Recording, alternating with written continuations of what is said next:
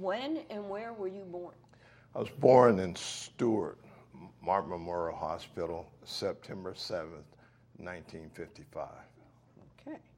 Uh, talk about your parents a little bit and your family background. Where were your family from? Um, if you weren't born in Hobe Sound, but you were, you know, where were you born? Uh, and what did your parents do for a living? Yeah, my father is Alfred Miller Sr., and my mother was Adele Miller. Um, my father was born here in the Hobe Sound area uh, on what's now Gomez Road. Uh, my understanding that there was a flower farm, uh, Spicer's, I believe, was the name, and he was born on that property. Um, my mother was local as as well. I know that she was born, I believe it was 1929, although I don't remember the actual uh, month itself. Uh, I am aware that my father's uh, father uh, was from an island uh, in the, uh, I'll just say the Bahamian chain, Long Island. it's a large, vast property um, that it's almost called Millersville, uh, but that's where his father came from and came to the U.S., uh, I believe, either as a part of uh, the workers that were coming here for better opportunities uh, or to work on uh, the railway. Um, my mother, uh, her family originated in a town called Moultrie, Georgia. I do know that her her grandfather was uh, was a farmer, and for some reasons that I'm not sure, uh, they eventually moved into uh, a farming town of Center Hill, Florida. That's somewhere in the in, in the north uh, central part of the northern part of the state. I am aware that at, at some point my mother's grandfather, uh, and I believe there were about 10 kids, uh, they actually uh, connected with uh, a family, the Prestons, and the Prestons were also farmers. And it's my understanding that my mother's grandfather came to, uh, they connected with the Prestons, and they moved here to Hobe Sound, this area collectively uh, my mother's grandfather was actually his accountant or bookkeeper for Mr. Preston, who became a farmer here. Hmm. Interesting. Um, were your parents farmers? Uh, no. Tell us uh, what your parents My did. mother was a domestic, and my father has uh, worked on Jupiter Island probably since his early days. I think I remember him saying that he went to work when he was maybe 17, 18 years old. Uh, I do know that for most of uh, the lifetime that I'm aware of, he's actually worked for various uh, estate uh, owners uh, on the Jupiter Island uh, mm-hmm. property itself. Mm-hmm. Do you have any brothers or sisters? I don't have any brothers, but I have five sisters. Uh-huh. Talk a little bit about those five sisters. Well, I'll start with my oldest sister, uh, Joyce Epps. Uh, she's a recently retired attorney. Uh, she grew up here in this area, same as as I did. Um, the, the, part that I probably will get to at some point is that uh, our mother was deceased very early, uh, actually before I was eight years old, and so Joyce is nearly about nine years older than myself. So right around the time that my mother was was ill, cancer was uh, a critical thing. They didn't have the advances in healthcare that they have nowadays. Um, Joyce went off to college, uh, Bethune-Cookman College, and she graduated from there and mostly worked in the Northeast. Mm-hmm. Uh, Linda is two years older than myself. Uh, we basically grew up uh, pretty much together. Um, she graduated from Martin County High School like one year ahead of myself, and she's resided in the West Palm Beach area for most of her life. Uh, Brenda is two years younger than myself, Brenda Matheny. and uh, she also uh, graduated from Martin County High School. Worked for a while with the uh, Pratt and Whitney, uh, and also with the Grumman Aerospace uh, field. next would be Kathy, Kathy Miller Gregg. Uh, I'd say she's probably at least about five years younger than myself, and the youngest sister would be Andrea Miller. Uh, Andrea and Kathy, there's probably two years uh, difference in, in the two of those. And Question, uh, every time you tap your foot, I can hear, so just remove your shoes and you Okay. can keep tapping. Okay. All right. And you know, making this round, gonna tell you to stop tapping your feet. Okay. Okay, you can tap That's to your better. heart's content. All right. tap, tap, tap. Okay, Okay. yep. Are there any other relatives that were important to you uh, in terms of growing up? And Oh, absolutely. Uh, you have to realize that uh, my father was a single uh, man after my mother. Um, my mother passed, and um, uh, it certainly says it takes a village to raise a child. And I'd like to think that my relatives were probably the epitome of what a village should have been. Um, my, my grandmother, um, my mother's mother, uh, was a business owner here in the Banner Lake area for a, a lot of years. Her name was Jessie Scott Martin, and um, she was probably a lady that was before her time. Uh, she was a business owner. Yeah, the place was called the Dewdrop Inn and it was basically a juke joint that sold soul food, beer, wine, uh, the cigars, cigarettes, um, soda pop. You know, she was basically uh, she sold an entrepreneur, and she sold almost anything that it took, I guess, back then to make a buck and to make a living. Uh, her son was uh, my mother's brother was Richard Richard Scott, uh, commonly known as uh, Dickie Boy was his name. He was kind of a jack of all trades. He was a bricklayer and he was a barber and among some other things. And then uh, my mother's sister was Cleo Bartlett, and she kind of helped my uh, grandmother for years run the, the business. So they were very important. And then uh, my mother's aunt was uh, Pearlie uh, Bartlett, and her husband Rufus Bartlett. And uh, Rufus Bartlett was a member of the local Masonic Lodge here. He was one of the leaders of the community during that time. And so I spent a lot of time in re- their residences. Uh, another one of my grandmother's sisters would be uh, Cathy Bell Hudson. Uh, she was also critical uh, to our, our upbringing. Uh, she was very spiritual. Um, she actually worked for a while for the, uh, a family on Jupiter Island that would eventually produce uh, the lady that she worked for. Her husband was uh, Ambassador Bush. They would eventually have a son that would be uh, President Bush, who recently passed. And so we know their history from there. But uh, she was kind of doling, and she she took a lot of time with us. And uh, my, of course, my father's uh, brothers, they were very supportive and, and instrumental in, in, in our growing up. so you truly did have a village. Oh, without a doubt, yes. Let's talk a little bit about where you grew up, the house you grew up in. Okay. Um, where was it exactly? Was it in Go- Gomez or some other area? And what street was it on? Uh, and were there other houses there? Yeah, uh, I grew up on Citrus, Citrus Way, and we were right up at the top of the hill that intersects uh, Lantana. We were across the street from the Banner Lake Club.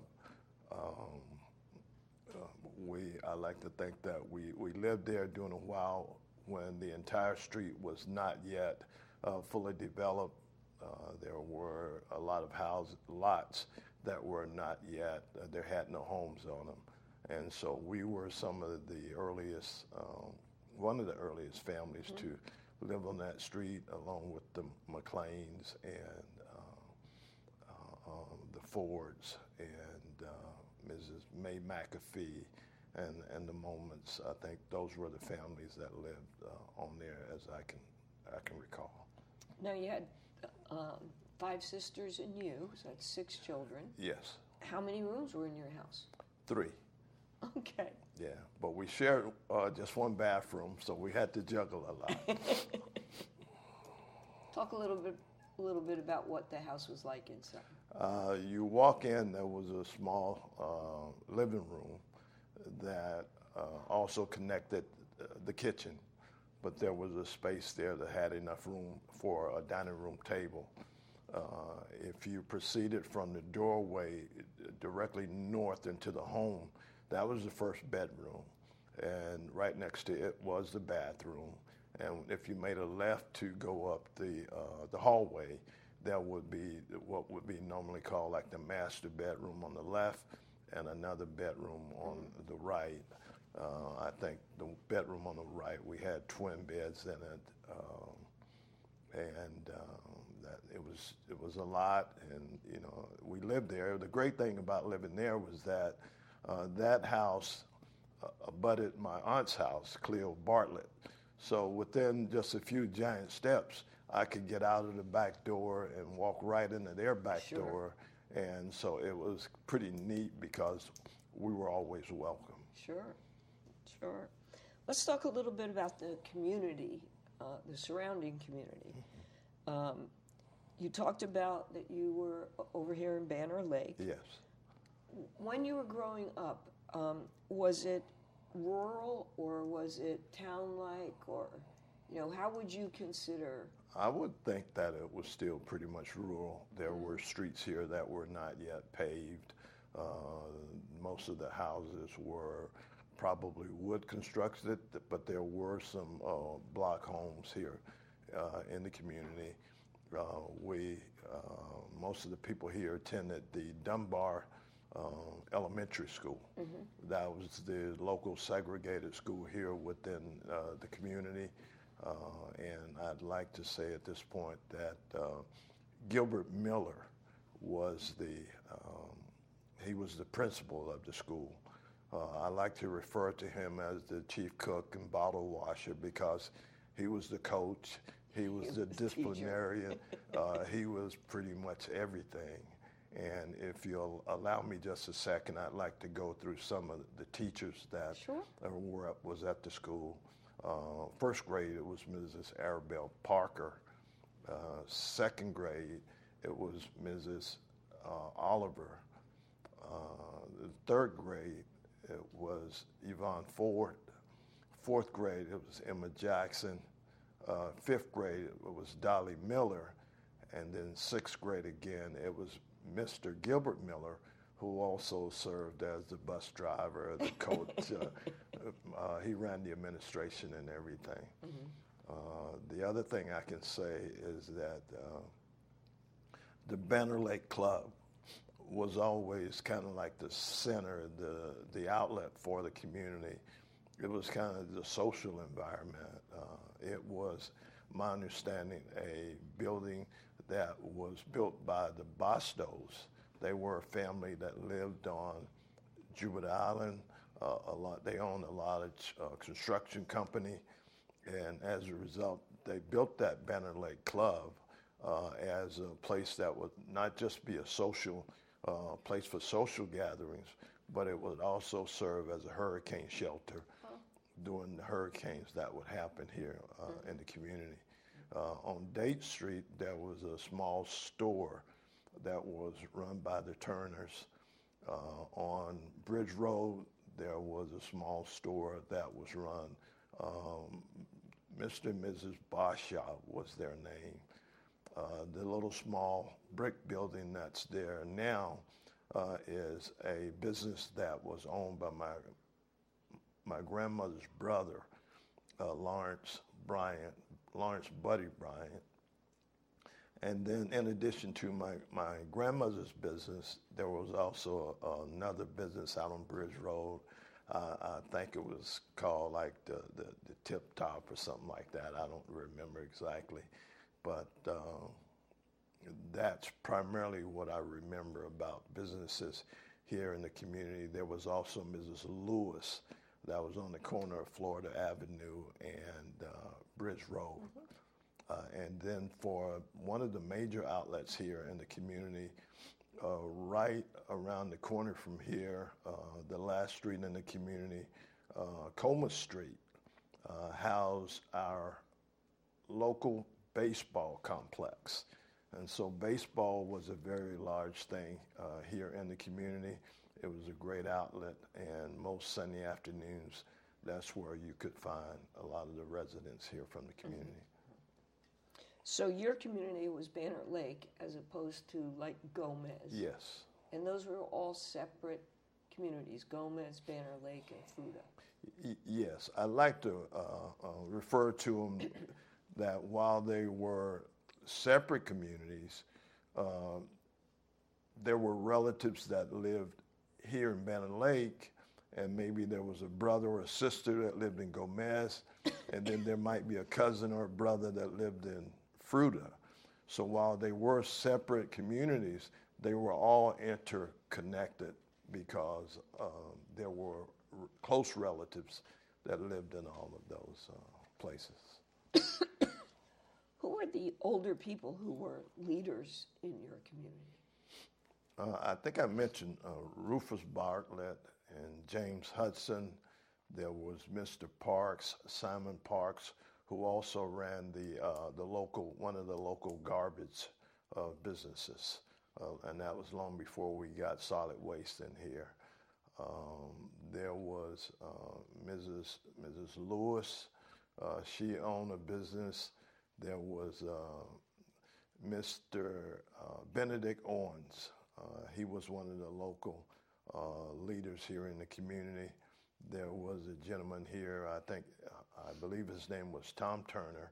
My understanding was that he was one of the leaders here uh, in the community. And um, I know I'm probably leaving out someone. Um, there was um, there was a, a, a, group of gentlemen here. I guess they were they were pretty really really well respected. Uh, there was the Prestons, uh, and I, I, do know that Mr. Lewis Buddy Preston was he eventually ran for county commissioner, and he was the first African American in the Martin County who actually uh, ran as the county commission, mm-hmm. and this was very early back in the 60s. Uh-huh. And my understanding was that he lost by only about four or 500 votes. So he, he apparently ran a very good and close uh, campaign. Um, so you had a vibrant community. Yes, yes. And uh, like I said, I don't want to leave Gilbert Miller out. Mr. Gilbert Miller was a very pivotal leader uh, throughout his entire life here in this community. I think it's my understanding that some of the homes that would later be brick house houses, he connected with and through his wife to um, bring some people in to begin to build uh, some of those mm-hmm. houses. Uh, so yes, they had a, and, and Mr. Um, Mr. Richard McPhee was also one of the gentlemen, and Mr. Um, Mr. Joe Moment. All those were, were guys who uh, were leaders in the community, and it was my understanding that they also had to, because of the fact they worked on the Boston estate, they had to also be a part of the board of the Banner Lake Club. Ah. Were there organizations that you could join as a young person, like Boy Scouts or a church group or similar groups? Yes, Mrs. Joseph Berrien, uh, he was the, the scout master, if you will. Um, and there was uh, the Banner Lake Club itself also offered the opportunity to, we didn't have like the Boys and Girls Club, but we had the Banner Lake Club.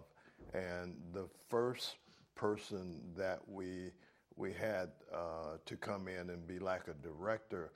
Uh, his name was Mr. Williams. Uh, I don't really remember the first name, but he was the first uh, director that came, and uh, provided activities and structure.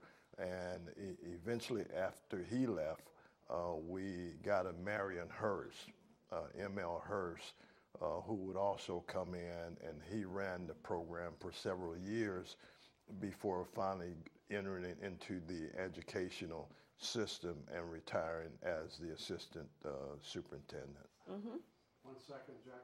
Anybody back there That's wanna what I come was through? gonna- I was gonna, No, I think it's Lloyd, but maybe he went into the restroom. yeah. Okay, keep going. Um, were there any nice night spots in the community? Well, I wouldn't really say so much nice because, like I said, my grandmother owned a juke joint, and then there was one other place uh, in town.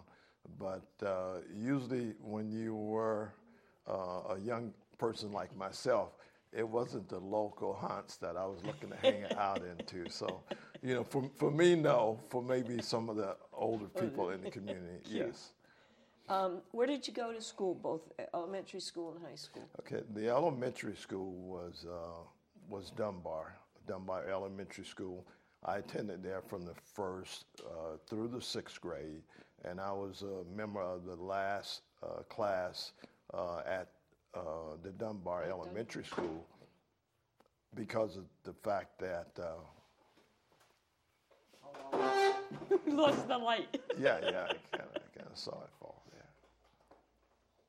Yeah. That was uh, that's interesting. You were the last in that last class. okay, pick it up from the Dunbar Okay. School. All right. Yes, I attended Dunbar from the first through the sixth grade, and I was a member of the last uh, class uh, at the elementary school, and that was due to um, the end of, of segregation. And there was a mandate on after that period of time where uh, we had to assimilate into the integrated schools. Um, there was that opportunity maybe one or two years prior to, and so that there were some local kids uh, who actually left Dunbar and they attended uh, the Hobe Sound Elementary. Uh, but uh, by the time uh, I left Dunbar Elementary, that was the the school was basically phased out.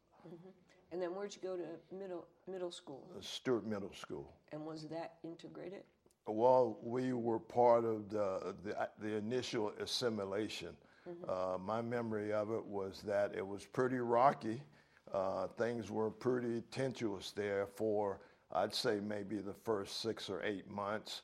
But after a period of time, uh, we kind of grew to respect each other, and I'm referring to blacks as well as whites, and uh, we would eventually assimilate. And I'd like to say that by the time I graduated from Martin County High School in '73, uh, we're probably one of the most memorable high school classes, I'd say, in the history of Martin County, uh, if I would be uh, allowed to say that. Sure. Why was that? Uh, probably that same year as the year before uh, the basketball team won the state championship. Uh, we also was part. Ecology was a big thing back then, and uh, if you ever remember the Tiger Shores, that was uh, one of the local beaches in Stuart.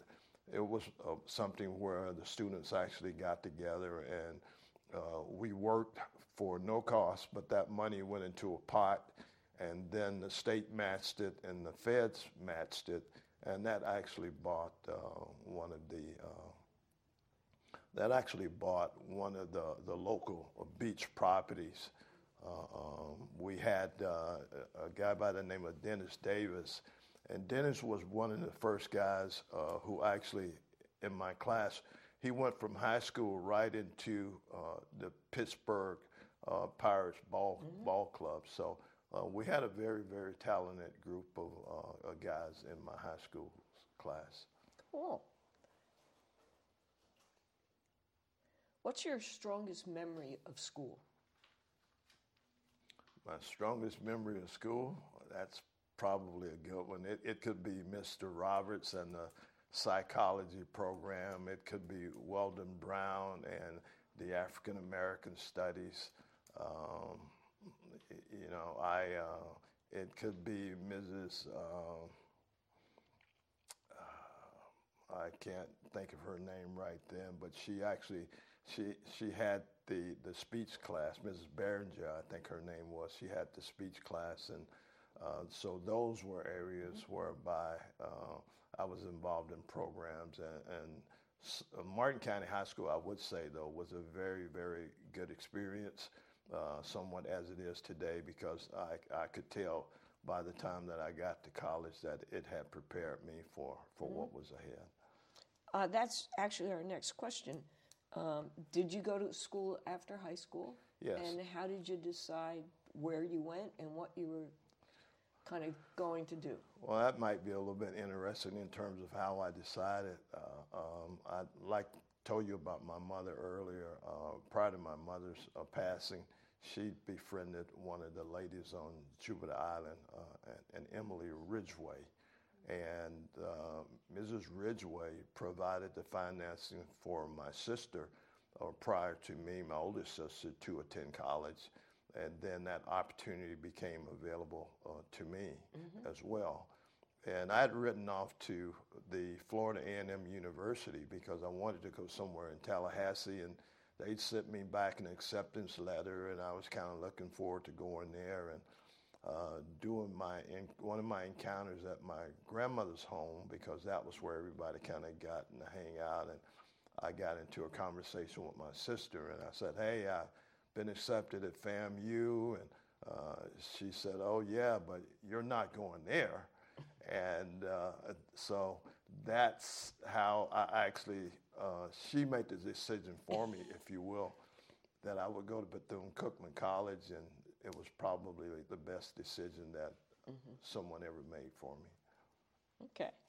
Um, who were some of the people that you kind of hung out with as uh, a young person, not a kid, but high school age? And Yeah, I often hung out with guys that were just a little bit older than me, but uh, the, the the McLeans were eventually they moved to Citrus Way, and they lived right across the street. Uh, and the McLean was a huge family. I think there there could have been like 14 or 15 of them.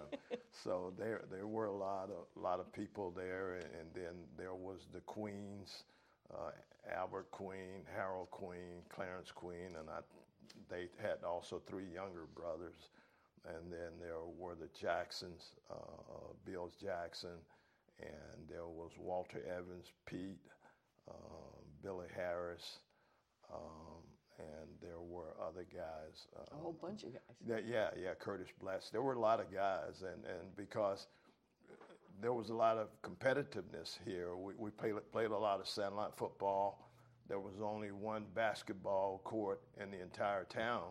So, you know, everybody would rush home after they got out of school to the basketball court. And, uh, you know, there were so many guys on the side that you knew that if you didn't win, you, it was likely that you wouldn't play anymore that afternoon. Right. So.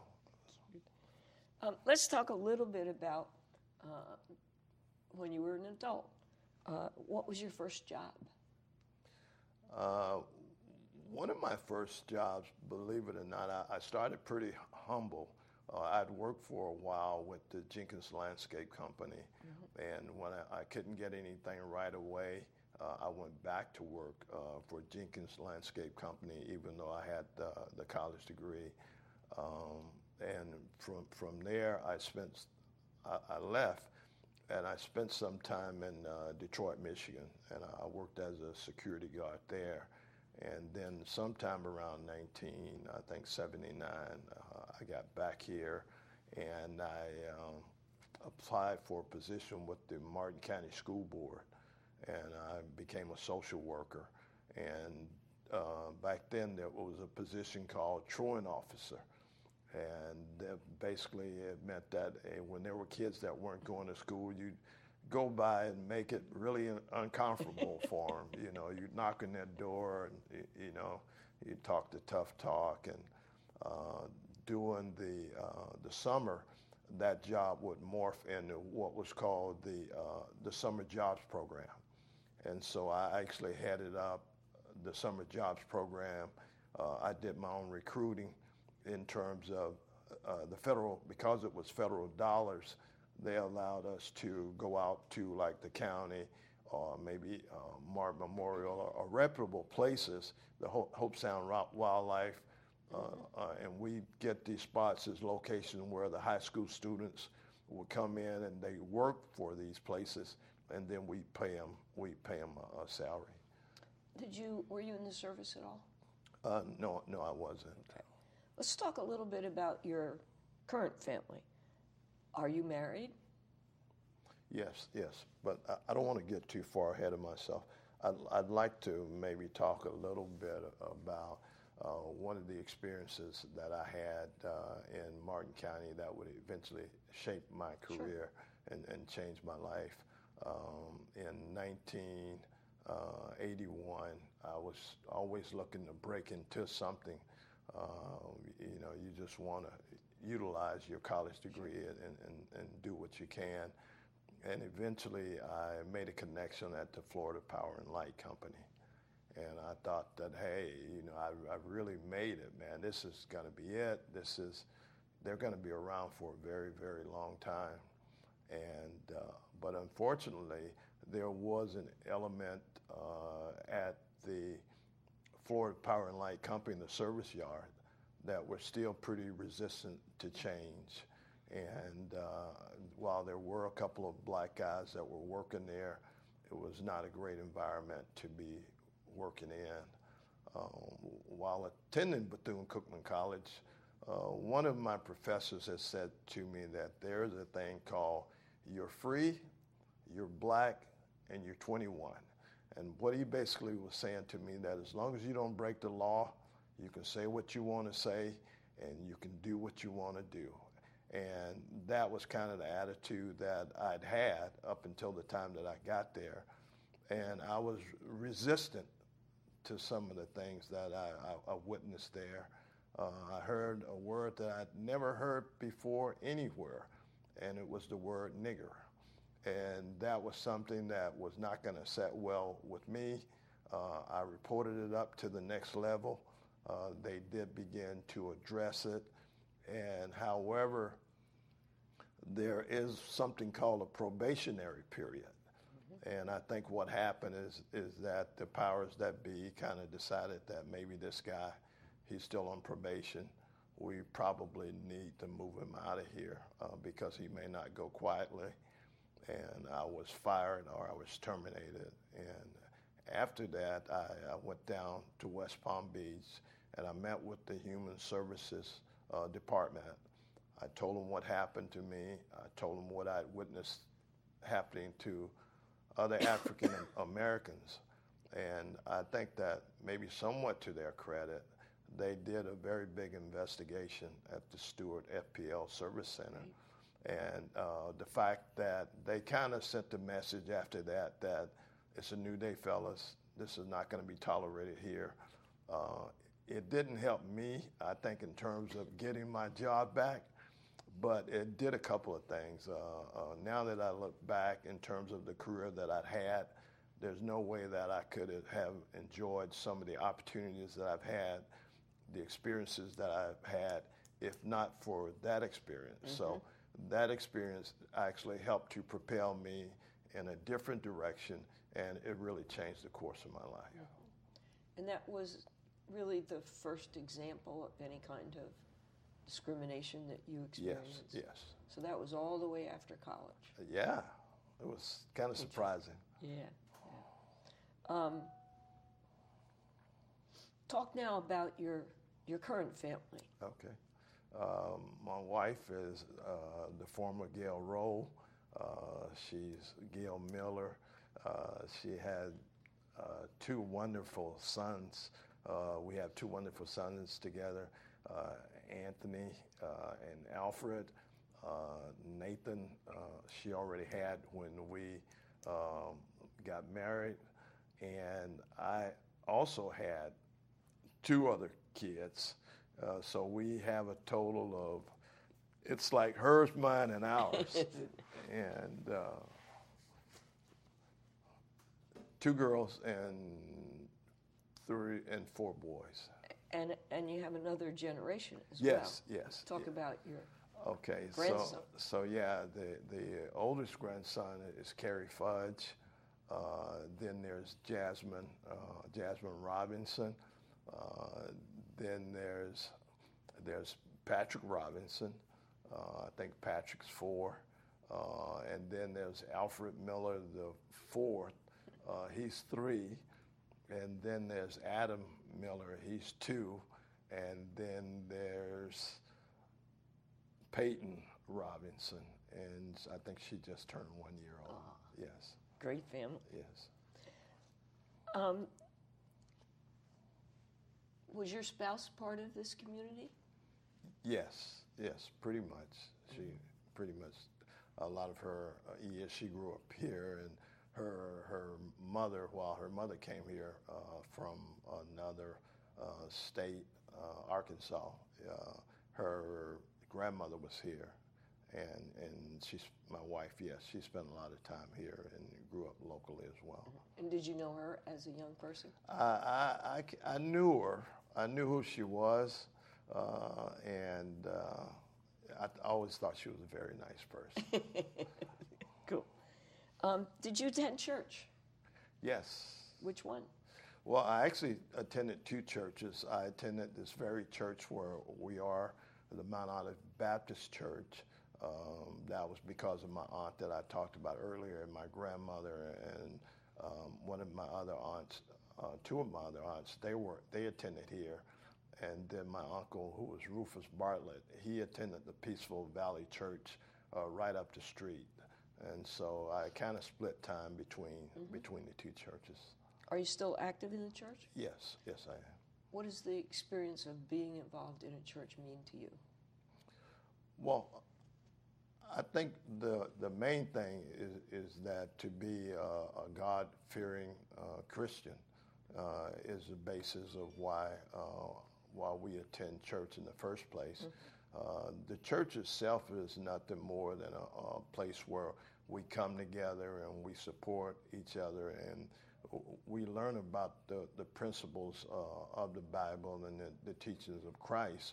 But I, I think that sometimes that when we all go through different aspects of life, certainly we need to know that there is a power uh, who's capable of getting us through difficult times, oftentimes through through prayer and and faith. I, I want to back up a little bit. Um, after your experience of at FP&L, um, what did you eventually end up doing? That's a great question. Uh, for a while, I, I kind of floundered. Uh, I even worked for a period of time, maybe about uh, six years, in a construction job, something I'd never done before. Uh, if you're ever in the Juno Beach area, and near Du Bois Park, right on the ocean, you see four very tall, uh, almost condominiums, if, if you will. Uh, and the last one, right at the entrance, is the one where uh, I first got a job, and we were stocking drywall up, up there. Uh, after that, uh, I continued to go into the state employment. I was filling out applications, and uh, I was brought into the uh, Palm Beach uh, Regional Juvenile Detention Center. And so they decided to take a chance on me. And uh, that was the early part of the, the 80s, maybe about 82. And I, I worked the dorm for about nine months. Uh, probably one of the toughest jobs that you're, you're ever going to have. Two guys in a, in a 40 kid dorm, but you got to maintain control. Uh, I guess it was going to set me up for some other things, and it eventually did because uh, from there I was hired as a, a probation officer for juveniles, and I did that for about seven years. And then I did something that I said I would never do. I said that after I left the detention center, I'd never go back there, but sometimes finances make you do things that you say that you wouldn't do. So I went back there for six years as a case manager. And then uh, the opportunity presented itself to become like the assistant superintendent, which is part of management. We had nearly 100 staff. Uh, it was a 93 bed facility, but when things really got bad, uh, the numbers in the facility would sometimes rise to 115, 120 kids. Um, between that, we had the building, we had uh, uh, we had the rules and regulations that we had to write. We had policies and procedures, uh, and and so uh, probably little did I know that the opportunity of going back there would set me up for something even better.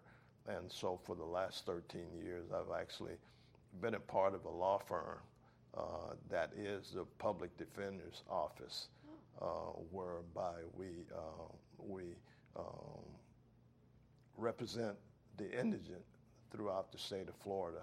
And I'm actually a representative where part of my duties uh, allow me to work closely with, with the lawyers, whereby we draw up plans and we take them into the courtroom. And uh, a lot of times, because I'm the guy who drew the plan up, uh, I have to be there and I have have a, a large say so in terms of what happens with the outcome of the case. So I'm relied upon to give my presentation uh, to support why it is that I bring this plan before the courts, uh, oftentimes at, at the objection of the state attorney's office. And uh, uh, I, I do the job pretty well. And that's why I, I said initially that if I hadn't gotten fired from FPL, I never would have known this, this opportunity. And eventually you got to use those skills that you learned at Bethune Cookman. Absolutely, yes. Cool. Um, as you grew up, how did national and world events affect your life? Well, um, not so much the Vietnam War, uh, although I knew a lot of guys that had fought uh, in in the war. Uh, I'm, I'm, sure uh, I told you that I'm sure it was because of the um, civil rights movement that eventually uh, schools were integrated. So I had a chance to, you know, uh, attend schools and um, be places where maybe like six or seven years before I would mm-hmm. not have had that opportunity. Um, I, I, I, can. I was sitting outside of a dorm in a car when I heard that the president of the United States had uh, had resigned, Richard Nixon. Uh, and so I've, I've, seen some things that have impacted uh, this country. And um, obviously, uh, 2008, we witnessed the election of the first um, uh, African American uh, president. And, and so um, I'd like to think that I've seen a, a gradual uh, improvement in the country. Mm-hmm. Um, I want to talk a little bit about the Allen Temple Church and Cemetery. Yes. Um, do you remember it? I do. Okay. Uh, did you or members of your family attend the church? Uh, I don't really remember having attended there. Uh, if so, it may have been once or it could have been twice. Uh, one of uh, my closest friends uh, growing up was Gerald Preston. And Gerald Preston's father, Mr. Lewis Preston, uh, the same person that I talked about who ran for the uh, county commission. At one point, he was actually the pastor uh, of that church, so I'm just vaguely familiar with it. Mm-hmm. Um, do you remember anything about the cemetery that's connected with the church? N- no, not really. Okay. So you didn't have any family members or friends? I won't say that I didn't have any family members. It's just that I, I don't recall who, who they would be. Okay. Uh, by the time that I was of some age, most of the persons that I'm familiar with are, are interned at the Florida Memorial Cemetery right over on uh, here in Banner Lake on Coleman Street. Mm-hmm. Okay. Um, kind of answered this, but I'll give you a chance to um, kind of uh, tell us what you'd like. Uh, how would you say the world has changed since you were young? I believe that there's a, a, a lot of opportunities. Uh, I think we're all aware that, uh, um, and I'm saying this simply because I know we're kind of recording some tape for the future. Uh, while it seems like things may be some a little bit chaotic in terms of the times that we're living in now, I think that there's been a lot of progress that's been made Uh, certainly, we have a long way. We have some ways to go, but we've come a very, very long way. Um, I've seen the advent of the cell phone. Uh, I've seen uh, the computers. Uh, I- I've seen television, and someone was alluding to here earlier when uh, 11 o'clock at night, uh, we would go to sleep to a flag that was waving and something that said, Parents, do you know where your children are? Well, nowadays, there are so many television stations. I mean, there must be four, three, four hundred. Uh, and so I've seen television has come a very, very long way. Um, and uh, cars, uh, just uh, we've done a lot of things. And the computer has, I think, maybe only begun to scratch the surface in terms of where we're going to go. I mean, there was no such thing as the microwave uh, when I was growing up. Uh, so uh, yes, we we've had a lot of a lot of things that have changed. Is there anything else that you'd like to share? No, um, but again, like I said, because I know that we're making a record where, uh, you know, maybe my hope is 15, 20 years uh, from now, there's going to be uh, some kids somewhere. Uh, I'd like to think that I'm probably an example of someone who uh, took advantage of, of the opportunities to uh, get an education. Uh, education, I'm, I'm a strong proponent of education. Uh, you can go from having nothing to having a whole lot just by having an education. I'd like to think that I'm an example of that, where uh, when I look back, uh, you know, I didn't have a whole lot. Maybe I don't have a whole lot, but, you know, the elder generation used to say, get your education, and something nobody can take away from you. But the education is also something that can open a lot of doors. And because of the education, I've had the opportunity to become involved in a lot of things where not just criminal justice, but for rights of other people. And uh, I've sat on the board of the Banner Lake Club now for the last uh, 25 years, only because I believe that there is a thing that says to whom much is uh, given, that you have to give back. And uh, currently, right now, we have under construction a $1.8 million building. It's going to be the new Banner Lake Club. And so when I was a kid growing up, uh, everybody wanted to be a part. I'd like to think that this just is going to take us into the future. That old building that I talked about, that when we were the last class of the Dunbar Elementary School, it's now the Dunbar Center. And at one point, it was just a dilapidated building, and it took the, the dream of someone like Emma Harris, and we all came together. And as a result, there's daycare for underprivileged mothers. Um, my wife and Gilbert Miller, that I talked about, and his wife, and Catherine Hudson, and Mary Lovely, and Lawrence Bryant. You know, there was a period here in this community that was uh, not a great time, but we stuck together and we did, I think, what we needed to do. And as a result, we were able to develop a connection with the county commissioner, Janet Gettig, where she redid the park and she redid the pavilions and she redid the basketball courts. Uh, eventually, we got a, a grant that took away the septic systems here, put the entire community on the sewer while the roads were open, the pipes were open so that the company came in and they replaced the asbestos line pipes with new pipes. Uh, we also, through that same group, we got involved with um, myself and Reverend Henry Jackson of the New Allen uh, Temple Church at that time. We had the first meeting with Habitat for Humanities. Uh, as a result, now today there's probably 20 houses that are here that weren't here before. And, and, and so I'd just like to think that uh, I'm not through yet, I hope not. but it's, it's been a great life. We're done.